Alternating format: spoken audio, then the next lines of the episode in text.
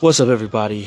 This is the podcast. I mean, I'm watching the fights. Um, just got done watching the prelims. Um, didn't see all of them. I don't know. This the ESPN next sucks. Right now, I'm watching Thiago Santos versus Rak Rakic. I don't know how to pronounce that name, but anyways, um, just finished Dominick Cruz, and pretty much people seem to forget that Dominick Cruz has experience fighting in a small cage. Like everyone kept saying, you know, how is Dominick Cruz going to utilize his movement in a small cage? But what people seem to forget is that Dominick Cruz has experience fighting in a small cage because when he fought in WEC, he was fighting in a small cage. So I, you know, he has experience dealing with that. I don't know why people were wondering about that when if you do your research, he has experience. Another thing that I wanted to point out, you know, is that Henry Cejudo did not make the blueprint on how to beat Dominick Cruz. Okay, he did not make the blueprint. Okay, Cody Garbrandt made the blueprint on how to beat Dominick Cruz. A lot of people think that low kicks are the best way to beat Dom, but they don't understand that, you know, it's it's not. It's really they don't understand that it's not. And the reason why is because Dominick Cruz the reason why he's able the reason why he doesn't deal with low kicks or hardly or uh, the the reason why but it's not. The reason why he doesn't deal with low kicks, or the reason why he's able to shut it down is because he rotates between three defenses countering the kick, rolling with the kick, stepping out of range with the kick.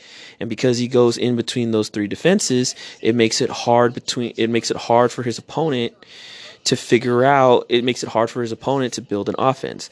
When you have a multitude of defenses and you mix it up and you mix up your defense, it makes it hard for your opponent to build an offense, which gives you an opportunity to build up your offense. So that is the reason why you don't see a lot of people going after Dominic Dominick Cruz's legs. That that is the reason why you don't see a lot of people going after Dominick Cruz's legs, and if they do, they stop after a while. People seem to forget Henry Cejudo only threw in total of like three to four kicks. And then after that, he stopped. And why is that? Because Dom started doing working his defenses, which was rolling, stepping out of range, and countering. So that's why. But no, but um, it was a great win for Dom. He utilized his experience, you know, fighting in a small cage, you know, which which is what I expected, given the fact that you know, he has experience fighting in a small cage. People seem to forget that the WEC cage was really small. So, um, but yeah, no, Henry Cejudo did not make the blueprint on how to beat Dominick Cruz. Cody Garbrandt did, and the reason why he can't deal, the, and the reason why Dom doesn't get low kicked as much or at all is because he rotates between three defenses that shut down the low kicks or keep the low kicks from even happening. So that's it. Yeah, so um Thiago Santos versus uh Rakic. I'm pretty much just that's how I'm pronounce his last name. Not really an eventful fight. I mean, which is kind of what I expect. I mean, what'd you expect? I mean, usually when you have two people who are like big power punchers, they're either overly cautious or overly aggressive. It's kind of like same thing when you have two wrestlers face each other.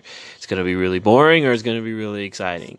Um, no surprise at how it went. I mean, it could have gone one or two ways.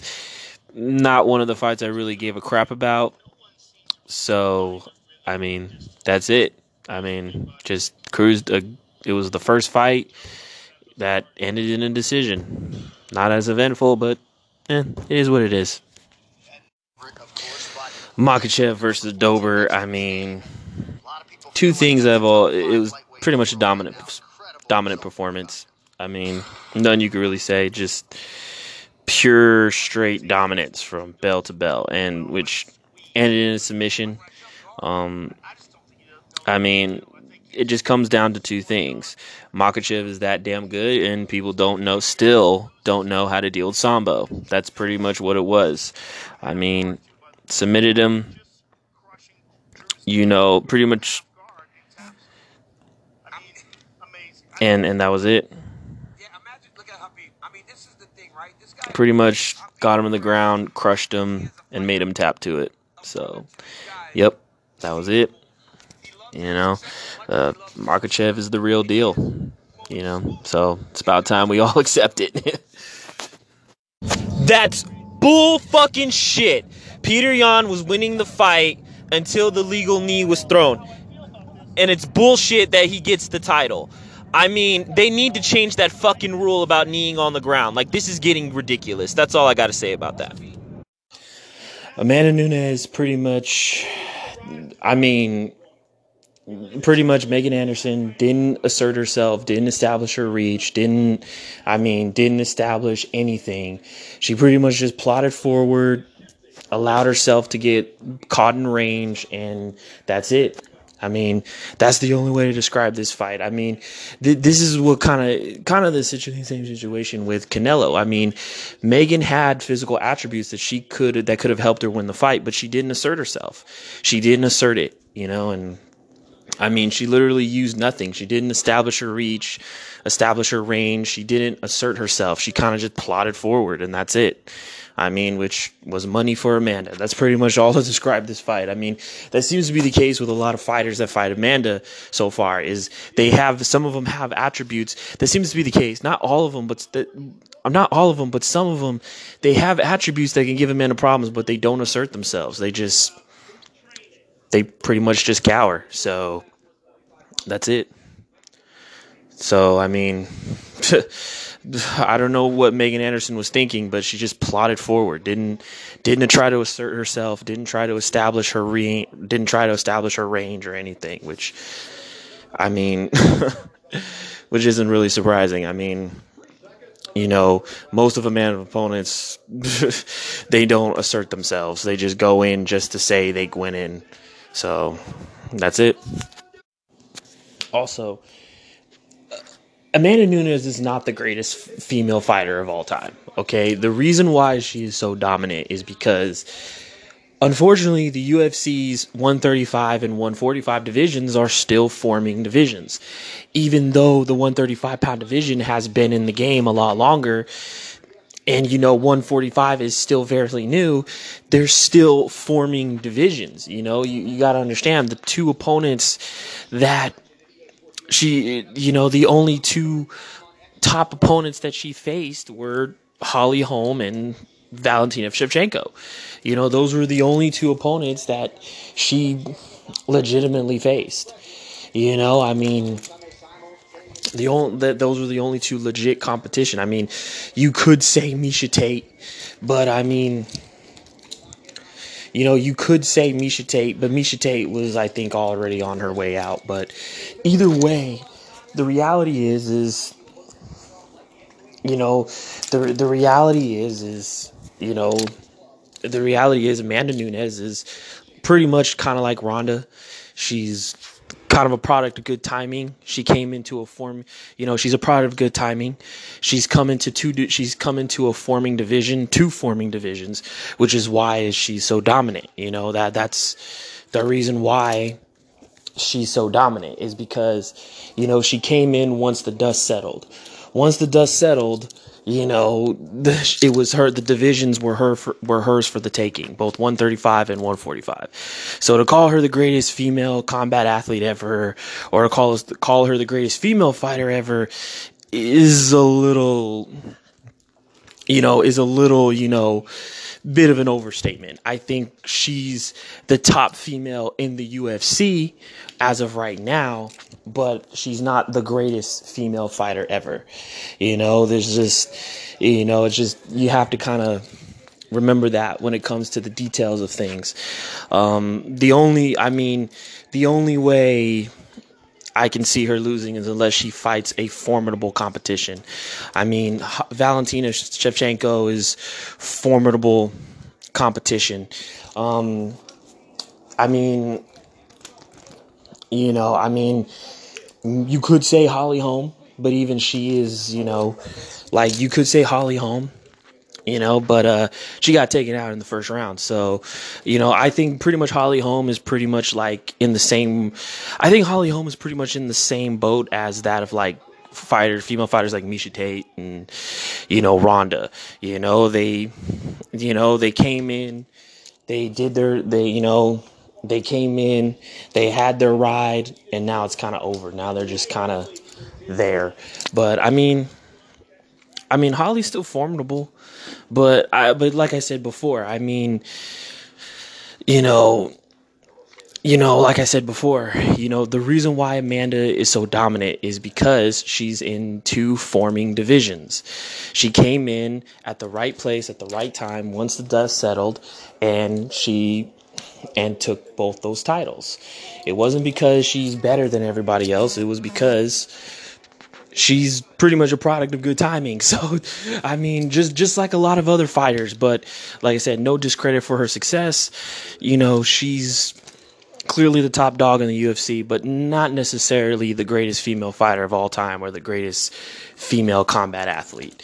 You know, but it's the UFC, so they got to market their they got to market their fighters.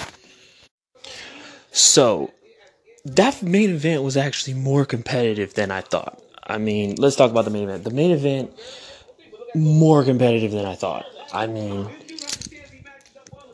completely better than what I thought. I mean, it was it was a pretty close fight until Peter Yan got the takedowns and was doing damage or was working from the bottom. I mean, like I said, um, I had the fight even going into the later rounds but once Peter Yan got the takedowns and started, you know, once Peter Yan got the takedowns and started pretty much working his groundwork, he was pretty much ahead at this point. So, great fight.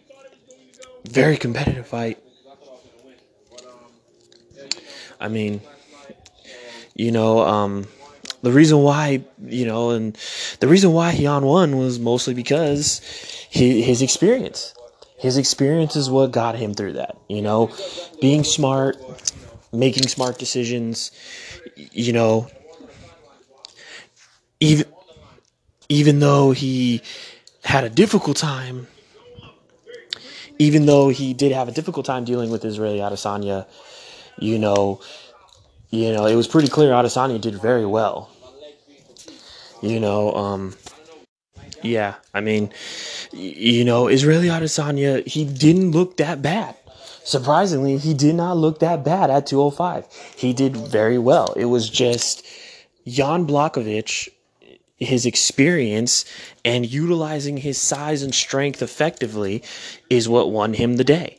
You know, it's one thing if Jan was just, you know, being a brute and not thinking, but because Jan was being smart and being effective with his size, with his reach, you know, with his skill set. It's what won him the day. Jan's, you know, Jan, like I said before, you know, Jan's experience is what helped him win his fight. Is what helped him win his last fight.